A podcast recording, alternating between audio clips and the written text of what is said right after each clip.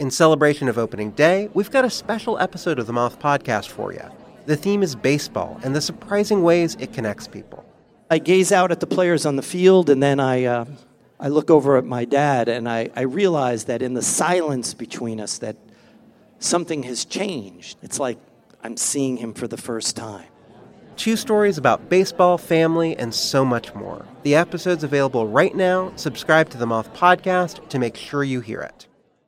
Yeah, there should be some passion. This doesn't have to be boring, boring, boring.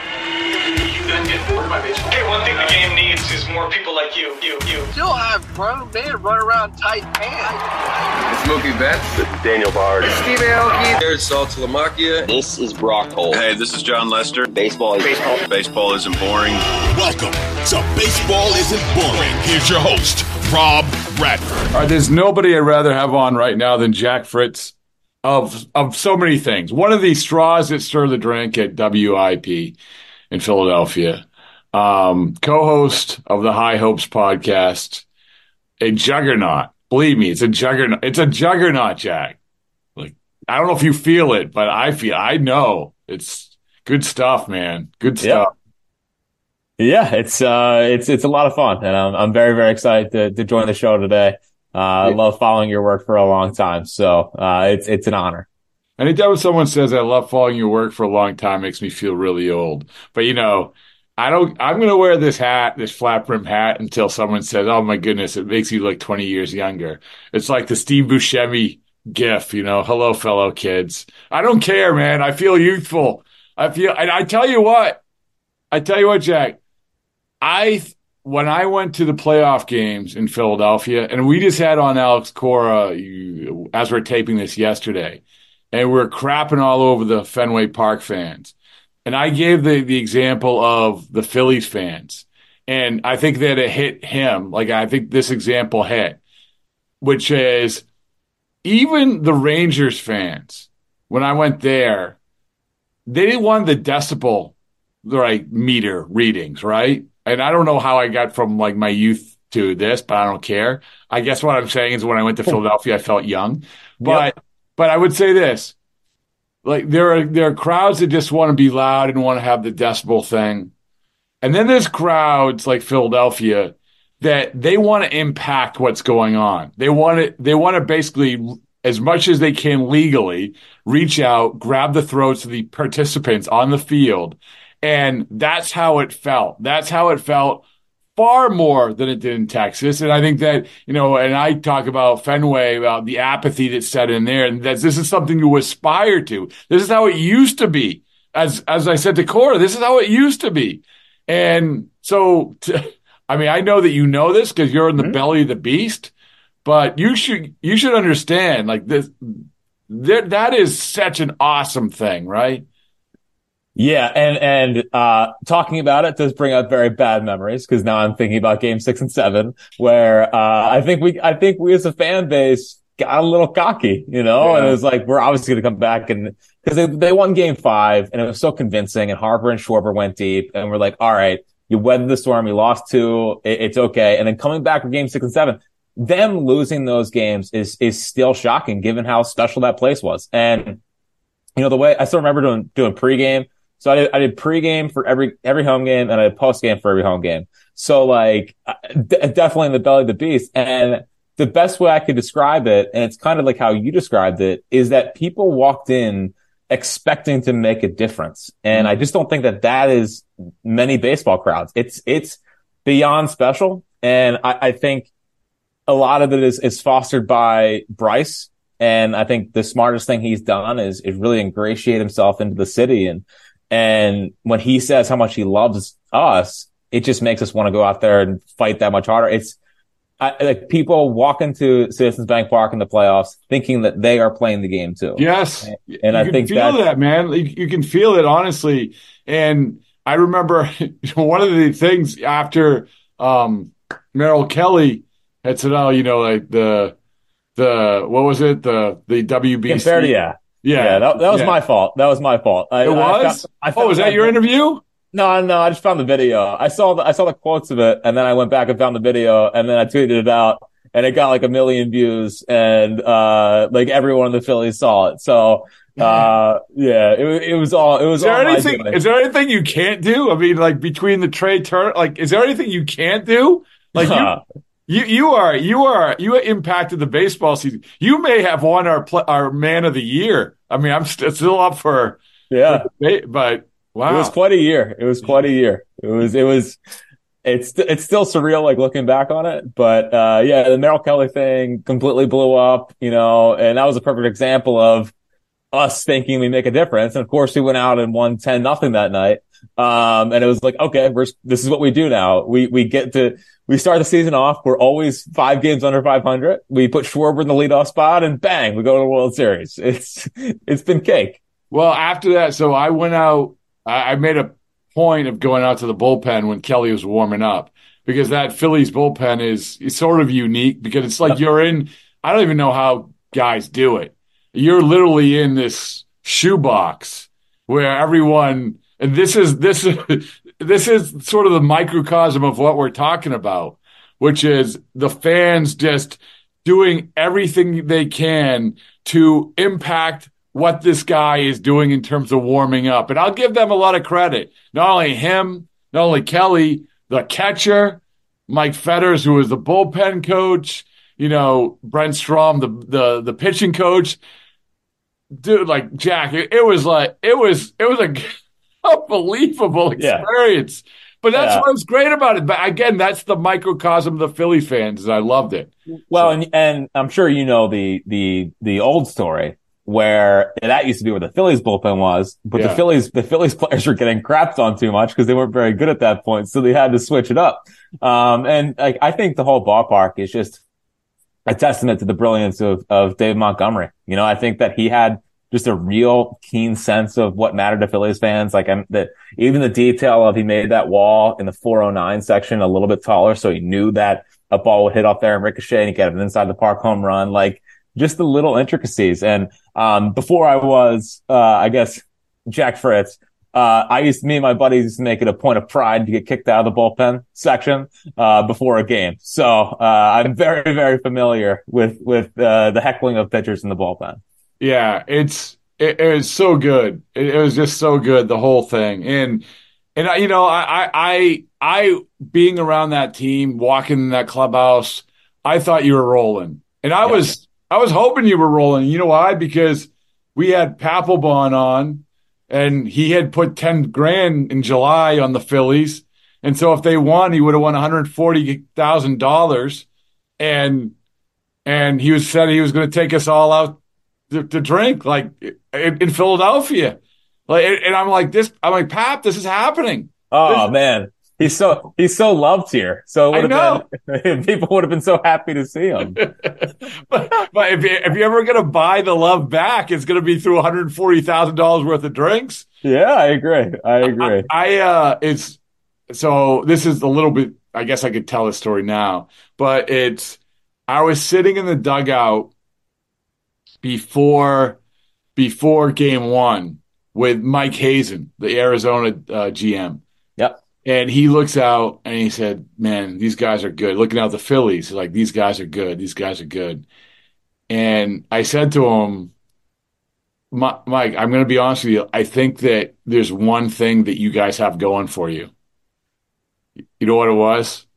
I said, Craig, Kim- Naive? Craig Kimbrel.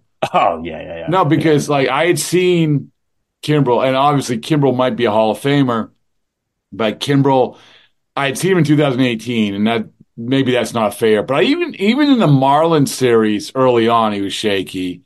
Um, and he just had never. When I've seen him pitch in the playoffs, he had never been the Craig Kimbrel, the good Craig Kimbrel. And you know, I'm not going to say that Hazen texted me after Game Four, but he may have. But it's it's. Know, No, I but appreciate I appreciate the salt in the wound. No, this well, is this, I, is, this I mean, I'm just trying to keep it real. I mean, it's no, like it's funny. it's it's uh you know, but I my point is, I guess that even with that, it was it was. I thought that the Phillies had it, man. And and here's another thing. I love being around the team as much as I, the little time as I did. I mean, I know that you're around it a lot. Uh, it's just it's a it's a bunch of 30 somethings or close to 30 somethings who are secure in themselves, which Jack, it's so rare in baseball. And I think it's so awesome. And then the guy, you know, the whole John Middleton thing, to me, that was new. Like, and, and, you know, you see, oh, well, he's picking up baseballs.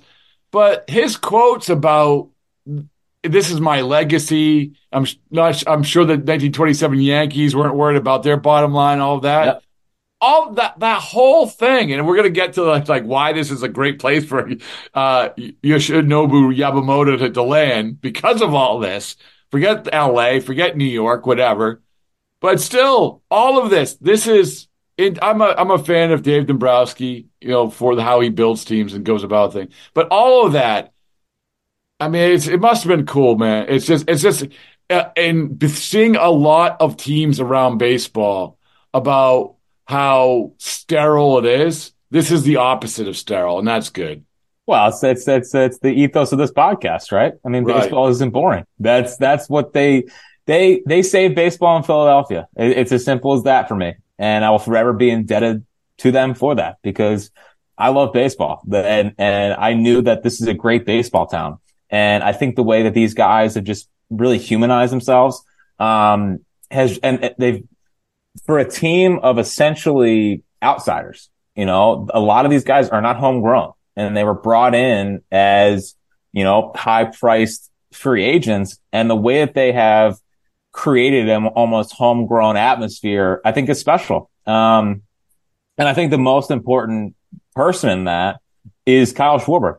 Mm, and really? I, I, think, I think it's, I think it's Schwarber. I, I don't think that they are where they are in the last two years without what Kyle Schwarber brings to this team. It's it's not only is he the leadoff hitter. We'll see if that changes next year. Uh, it, every all the old school people here hate it. It's a great debate, so yeah, it's yeah. it's a lot of fun.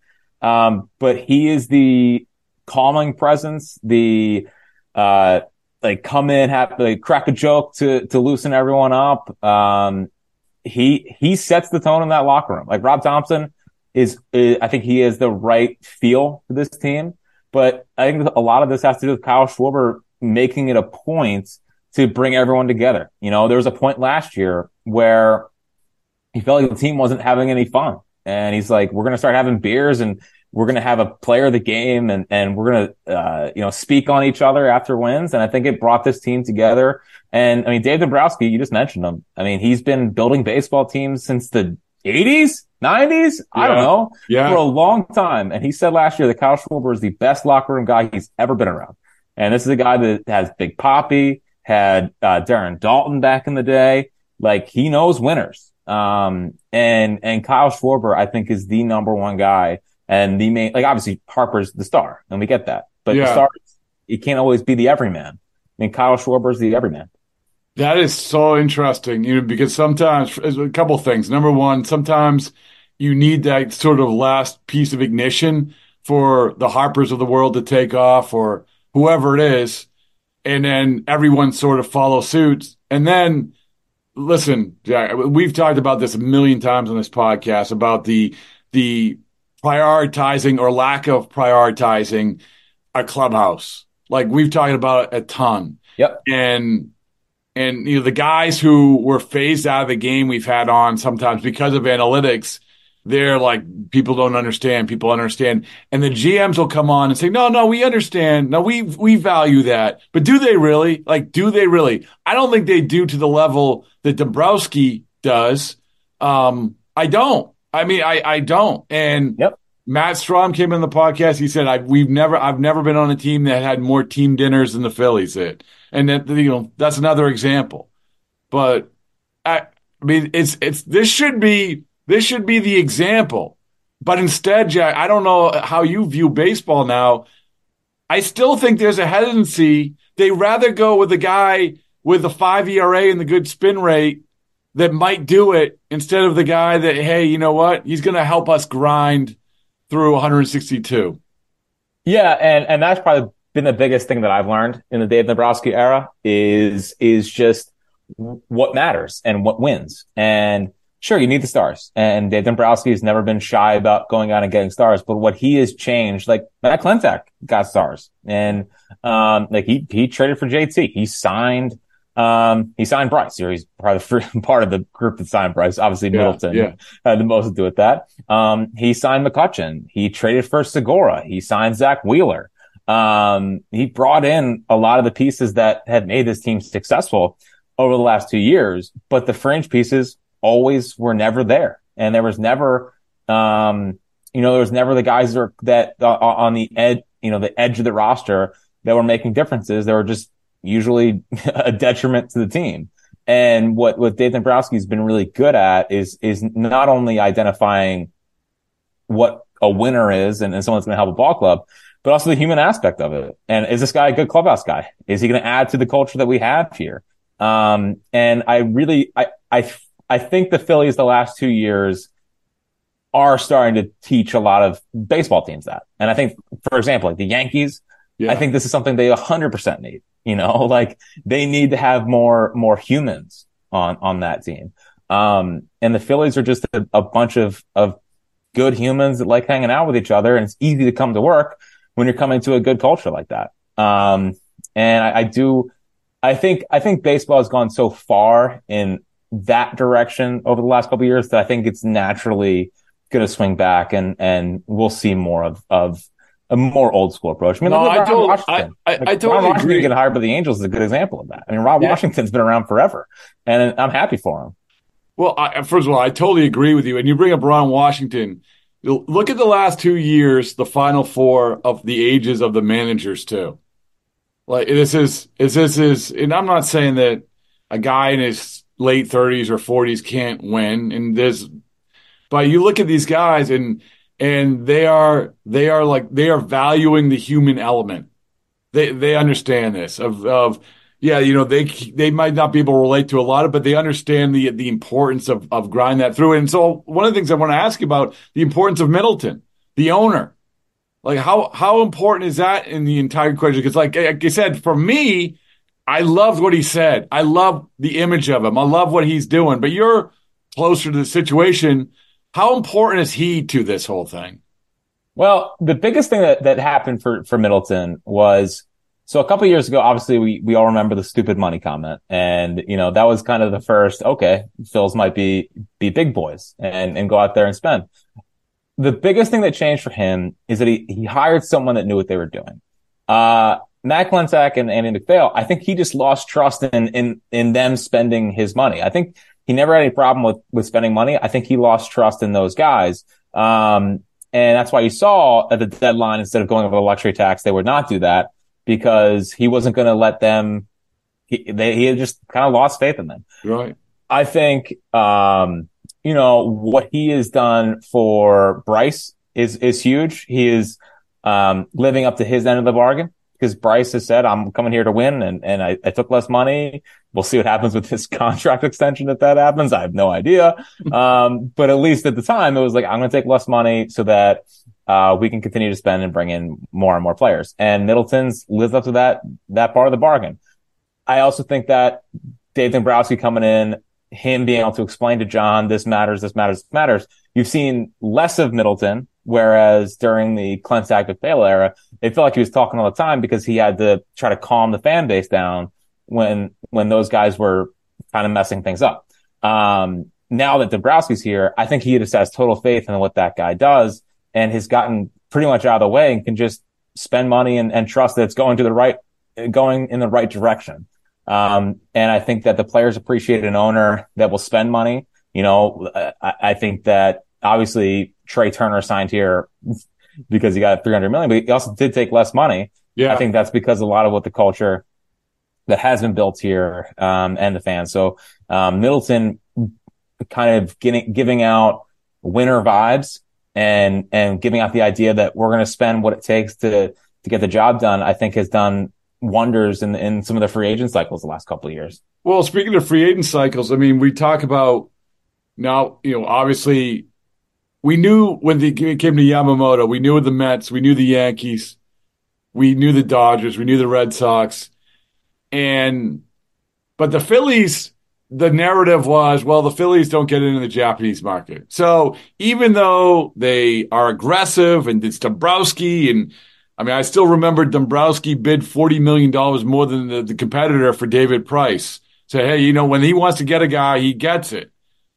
But now, okay, you know, here they go. Like they're they're they're after Yamamoto.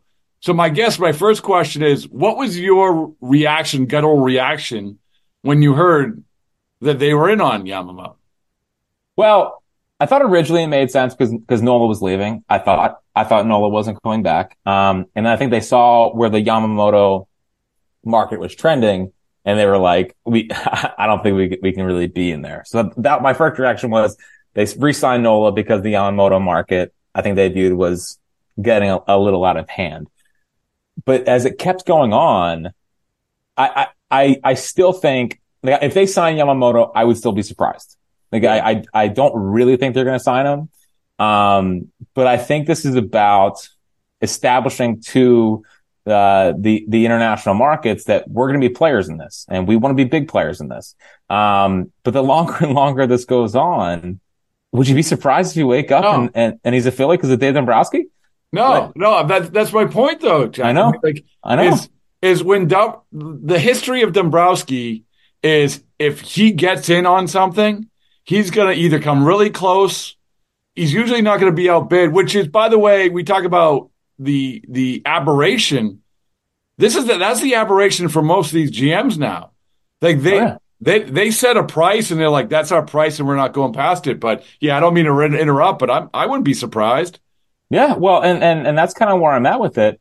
Um, and I think it's I think it's obviously smart. The only thing that is that is giving me like concerns about them really signing him is I think they want to re-sign Wheeler this offseason or extend Wheeler this offseason. So that's probably three or four years, 120, 130 million, whatever.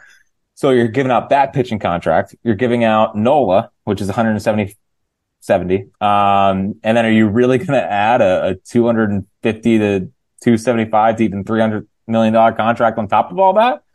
That's a lot. And Yeah. I believe that they're 24 million from the third luxury tax number. So I think if they did it, they'd obviously have to get off of Taijuan Walker, which is fine. I would, believe it or not, would rather have Yoshi Yamamoto than Taijuan Walker, not to break any news. Yeah. Um, but at the same time, I, I just think that, that John Middleton has so much faith in what Dombrowski's doing. So if he says, Hey, we can get a 25 year old potential ace, like go do it, go do it. Um, and I think that, um, yeah, it's, it, it was, I'm still in the shock stage if they actually got it done.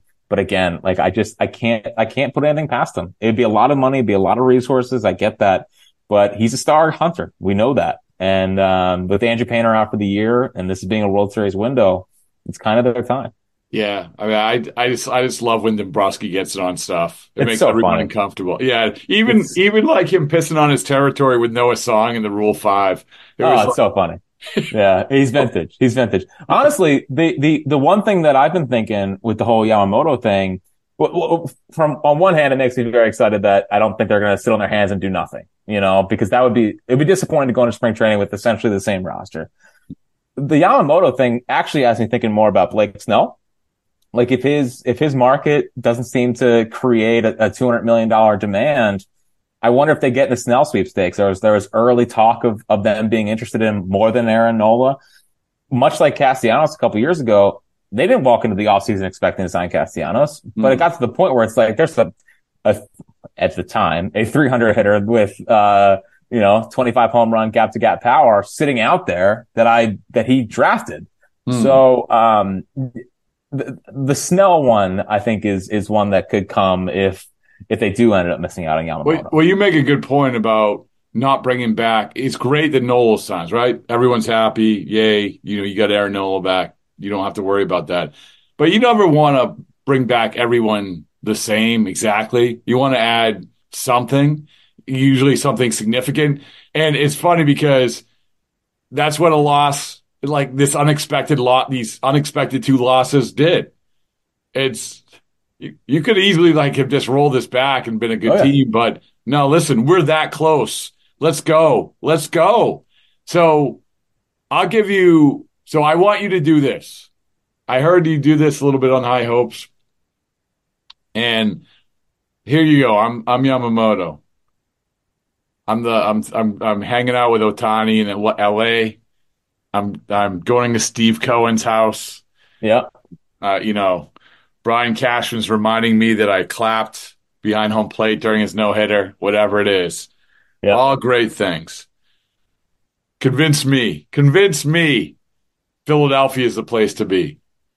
Yeah, I, I think it's I think it's pretty simple, and we talked about it at the beginning of this pod. But you you say you want to pitch from the biggest stage in baseball, right? And you talk about um, leaving your mark. Well, I mean, you would be the the biggest Japanese player the Phillies have ever signed. So you would be the, the face of that aspect of baseball in Philadelphia. You can you can you can change the whole narrative there. Um, that's a huge that would be a huge draw. Um, you come to Philadelphia, you get a pitch in front of the most passionate fans in baseball and you, you get a pitch in that environment. And all I would do is I would just show him as many clips as I could of the best fan like moments at Citizens Bank Park. Take the, all the videos of when the of when the uh, the, the, announcers are taking out of, of, the audio and just the raw reaction oh, and the raw so loudness. Um, you know, I would send them as much as as much clips of, of the Phillies in the postseason as I could because I don't think there's any team that is involved in this that can create what Philadelphia has created the last two postseasons. Um, you know, I, uh, Bryce Harper obviously is a huge draw. Uh, instead of FaceTime, I would like for him to be in person and, and, and sell it that way for sure. Um, but I think, I think to become a huge star in the city of Philadelphia, a place that, you know, I, I think that we, we love harder than most, than most fan bases and we can be tough. Um, there's, there's no doubt about it. Um, but between the ovations and, and being behind this baseball team, I don't think you'll see a better connection between a, a team and its city quite like the Phillies and, uh, in Philadelphia. And I think it's a special, special place. It's true, man. Like it's, you know, we can talk about New York, but New York isn't, just look at, look at the, the seats behind home plate and oh, always empty. At, at Yankee Stadium, you know, like it's, Yankee, it's, it's, it's a lot of times they're empty, and if they are full, it's it's the the highfalutin people who aren't going to be like they aren't looking to rip people's throats out uh, from you know on the field. You know the Mets, okay, whatever. I mean they're finding their way, but still nothing in L.A. I mean L.A. is L.A. We get it. Like it's it's a unique fan base. I'm not gonna like crap on L.A. because I, I actually like their fan base, but it's unique. It's not like Philadelphia. The passion, and by the way, I found an as you were talking, I thought of an avenue that's going to lead Yamamoto there. So Yamamoto is teammates with Yoshida and Orix, tight, the friends, whatever. And everyone's like, oh, you know, that's going to help Boston. No, no, no, no. Yoshida, who does he idolize? Bryce Harper. Bryce Harper. Yeah, right? I remember. Yeah, idolizes Bryce Harper. Exactly. So when they're getting together and say, hey, you know what? Don't tell anyone, but you know what'd be really cool if you got a chance to play with my idol, Bryce Harper. Yeah. Right? Yeah. I mean, I don't think Boston would ever recover uh, if, if they found out that, but uh, I, I, I think I think I don't think that, I think expectations are low. So. Awesome. I'm, I'm so glad that, that one of the best fan bases in baseball is, is resorted to apathy because they, they won't spend any money. That's that's that's good for the sport. It's good for the sport. Well, you know, if they only had a guy named Dave Dombrowski, no. I mean, we I know. Uh, I know. We'll see. We'll we'll see what happens. That's the weird thing about this offseason. We talk about the Phillies adding people. Like we have all these fan bases, and we're sitting here almost like Christmas, and and I get it. It used to be done. It used to be done. So if your team hadn't done anything by December twenty first, twenty second, whatever it was, yeah, you had every right to panic. But but Jack, eighty percent of the at least like the, the the top free agents haven't been signed. Yeah, I mean, right now the Phillies have spent the second most amount of money in baseball. They signed one player. they signed, that's a problem. But at the same time, like, I, I think people just need to readjust their expectations. Like, I'm sorry that th- things aren't done by Christmas. I'm sorry they're not done by the new year. Yeah. But guess what? There's a lot of free agents out there that'll be available after the new year. And we all know that a lot of the market is being held up um, by the Yamamoto stuff. And I think that when he signs, it, this stuff should open up. You'll see Montgomery, maybe you'll see Snell. Um, it's oh yeah, it, all it's of them. annoying, but whatever. Yeah, you know what was awesome? The lockout. Things words have never been said. Oh well, listen, there it spurred action. There was there was some. It was there awesome. It was, it was awesome because it was awesome for two reasons. I mean, not the, you know, whatever. I mean, the lockout was, it's like saying, you know what's great about the pandemic? No traffic. You know, it's like, no, the lockout was bad. We get that. But it had a set deadline and you had this flurry of stuff that happened all the way up until that deadline. We hear stories about deals that were done. And then the great thing, Jack, is that we didn't have to pay attention. There was no pretend. Like nothing could get done. So everyone mm-hmm. could go about their way. And it was great. And then it started up again and it was a flurry of stuff. Let's have a deadline, please. Some deadline. Yeah, they should find a way to do it. I, I don't know how they do it to where it's it makes sense. Um, you know, because obviously you, you, can't be like, well, if you don't sign by this date, then you're not allowed to sign. Um, but there has to be something. It would be great for the sport. And look at, I mean, football and, and basketball become more uh, 365 sports because of what happens in their in their free agency. And, and baseball's kind of lost the the winter from that standpoint. All right, um, I'm going to ask you your favorite memory. You had a lot of good memories from being at Citizens Bank Park this year. A lot of unique memories. You can, have the most obvious ones or the non-obvious ones. I uh, my favorite one. I have two. Um, one was wasn't a good moment, but I was doing the broadcast and a guy fell on his head in the bullpen. Oh, you were there for that game? I was doing the broadcast. Yeah, I was like play by play. That was let me tell you. But it was you know what was weird about that? I'm I think he's okay, right? He's okay. He's fine. Yeah, I think. I yeah. Think. Okay. Well, we couldn't see. We were. Were you there? I don't know if, if you were there. I was driving home. Yeah, I was doing. Yeah. yeah. So the pitch clock was right in the way, so you couldn't. It was the one place where you couldn't see what's happening, and you saw like players openly weeping. Like we saw that somebody died, but what happened was he reached for the ball and fell on his head. That was. Yeah. And yeah, then that same series, Matt Strahm and Kutter Crawford have a national anthem standoff, and they both get ejected, and and they were pissed. Uh, the Phillies players were pissed at Strahm because Kutter Crawford wasn't even active and Strahm was, so they were like a man down. Nice. And yeah, nice. so the standoff is is one of the dumbest things that that we as baseball players do, but for some reason we do it. I don't know why. Uh, we well, did it in college. I don't know why we still do it. I didn't know that you could. Be, I didn't know that you could be ejected and that you could be fined. They they rescinded the fine, but um, yeah, it's it's bizarre. Anyway, those yes. are, as you can tell, I don't have nearly as good memories as you at Citizens Bank Park. Um, but what do you got? What's what it jumps out? Well, um, I mean, on my couch, obviously the the Turner ovation was was incredible, and that whole weekend was magical. Um, it is funny. Me, can you take me through that? Take us through that again, can you? Yeah. So, um, I know you've done it before, so I apologize, but no, it's it's all good. Um, so yeah, so obviously Trea Turner, one of the probably 20, 20 best players in baseball. Um, you can make the argument top 15. He, uh, just was off to a really, really tough start and the, the Phillies were, were disappointing to begin the season. Um, I think he felt the pressure of the $300 million contract, Bryce missing a lot of time and said, um, I'm going to put this, all this weight on my shoulders to, to carry the team while Bryce is gone. And, um, you know, it was evident to a lot of people that he was in his own head. Like he's too good to just kind of fall off a cliff. I mean, his batting average was down to like 230. It was ridiculous.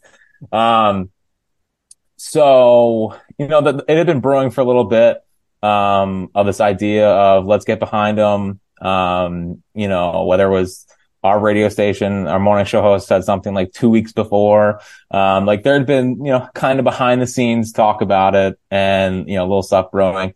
And, you know, we weren't really sure the best time to, to dive all in. But, you know, that Wednesday night when they lost down in uh, Miami, I believe they blew a 5-1 lead. He struck out like three or four times and he had a costly error in extra innings that cost him the game. You know, after the game, just looked really down. Um, and they, he said basically like, I cost the game. Like I, he felt horrible. And, and I remember watching that live and being like, I know he's making 300 million. I just, I just feel awful. like I, I, just feel awful for him. Um, and then the story the next morning came out from Zolecki about how he's in the cage until 1230 and they basically had to turn the lights off and say, you got to go home and, and, get out of your head. So he had the perfect storm of, he took a lot of accountability for it and he was trying to work his way through it. And if we learned anything from the Alec Bohm situation the year before, if you own up to it and, and you just admit that you're struggling, we'll get behind you. It's, mm-hmm. it's the defiant ones that we have, we get annoyed with. Mm-hmm. So, um, yeah, you know, um, a guy named Mitch Rupert that night off the video put out a tweet about the, the ovations. Uh, next morning I tweeted about it. We talked about it on WIP that night after the game. Um, you know, then some more videos started to come out about the ovations and really trying to get behind it and create a movement. And I just knew by, cause Friday morning on, or Friday all day on WIP, it was all we talked about. And WIP has a lot of power. It has a lot of power down here. And, um, I just, I was driving home after the show and I was like, man, I wonder if they're really going to do it. Uh, cause I couldn't go cause I had to do post game. And I remember I got a text from my buddy of tweets and it was like they're cheering Trea just running on the field. And I was like, oh, this is good. This is going to work. Um, and I got home. Thank God he's batting eight because I usually miss the first inning driving home. Um, and he's batting eighth and, and the ovation happened and it was, it literally like I started welling up and, and had chills just watching it. Um, it was special. And I think the funniest part about the ovation stuff now is how it's going to get retold is he had a home run in his first at bat with the ovations. It took him seven. All right. It took him like seven, seven at bats and a, whole nother game. He did get a hit late. It's funny. They lost the ovation game, which is the best part. Um, I think Nola blew a lead. Um, and then, yeah, the, the next night on, I believe his third at bat because I think yeah. it was the sixth inning. Um, he hits the home run. Kruk goes wild. He gets, he gets a curtain call. He gives it like a fist pump back to the fans, like, thank you, which I felt. Um, and it, I just, I still, it's still ridiculous to look back and, and think of how it all went down and how it And you, and you talked to him, right? I did. That was cool. Um, obviously we have credentials to get into the locker room with, with the press pass. Um, and I was there as an objective journalist. I was not rooting. I was rooting for a good story. Was, did have, had no rooting interest. Listen, time, time of game and good story. That's what exactly. Yep. Yep. Yep. That's, that's what people, that's what people care about. Um, yeah, but, um, yeah, so we were in there and he was kind of like floating around. I think he was out in the field celebrating with his family. Um, and he came back in and my buddy who's who covers the Eagles, so he's used to being in locker rooms. I don't, I, I've never really go in locker rooms. Like I don't want to be, I just, not, it's not me, you know. Yeah. Um, he came over and he was like, "Yo, Trea's here. Like, let's go say hi." And then he kind of introduced us and broke the ice, and and we had a nice little conversation. So. That's good. Well, surprise, surprise, you have won the baseball isn't boring media moment of the year. Yeah. It's, yeah. It's, so it's uh yes, it's it's it's uh it's well deserved and comes with it in in the, the payment is t-shirts and smiles and memories. Awesome. So I've been waiting for my baseball isn't boring t-shirt. I mean, I feel I like everyone else gets one. Yeah, I mean, I've I've been negligent. I apologize, but um, there's two things. Number one, I'm sending a bunch of them. Okay. to a bunch of them to you guys. We have the red, the red and the white. Beautiful. Um, and we have we're in production as we speak is baseball isn't boring in Japanese um, t-shirts, which right now they're in Dodger blue. Okay, but we can adjust. We can Good. adjust. So there you go. Good. I, we're gonna need them. Hopefully, that'd be that'd be amazing. that would be amazing. If I if I wake up to Yamamoto, I just I will be I will be over the moon. I I, I need him in Philly. I need him in Philly. I just I I am kind of rooting for it because it is like you said. I think it's the unexpected thing, right? And how many times do we see we more times than than we admit? Because I think that there's such a rush to to follow the breadcrumbs to make the big loaf of bread when we don't really have enough breadcrumbs to make anything, and we're just trying to grasp at straws, and that's what we're doing. But how many times have we seen where, oh, it's it's trending this way, and then boom, here comes the, the Padres were the example last year I mean, I don't think you, a lot of people didn't know the offers that the Padres are making, whether it was the ones that they got or the ones that they didn't get. So, well, I mean, now they might have. I mean, they did have to take out a loan to pay some of their players. Yeah, well, I mean, so I don't think we'll have to do that here. Um, but yeah, I, I would be, I'd just be so happy, and I think it'd be um, a really good moment for the city. You know, um, we haven't, we've never been able to really land a star Japanese player, and and and they're just so good. And I, I, I just, I really want to have that. Um, and I, I, I'm, I'm, I'm glad the Phillies are this far into it because there's only more talent that, that is out there. Um, so I just, I'd be really, really, I think that, I think I'd be like, the city, me, the podcast, I think we'd be really, really geeked oh. up and, uh, and just like watching the videos, it's like, it's such easy mechanics and then yeah. bang, like 95 and two times Cy Young winner. And he's doing, it, it, he's doing splits, you know, yeah. he's, he's like, he's limber. He's yeah. 20, uh, he's 25 years old. Like it's, you know, I could, I could go on another 20 minutes about the, the warning signs of Daisuke Matsuzaka 15 years ago, but I will not do that. I'm only no. optimistic. So, yeah. But hey, great stuff. You know, again, podcast is awesome. You're doing an awesome job there. I'm glad that we finally able, able to catch up and and uh I and it's I really enjoyed my time hanging out there and I look forward to it. Uh seeing you and seeing the Phillies and all that crew. So keep up For the sure. good work, man. I look forward to I look forward to all my t-shirts and, oh. and, and spreading the good word. all right.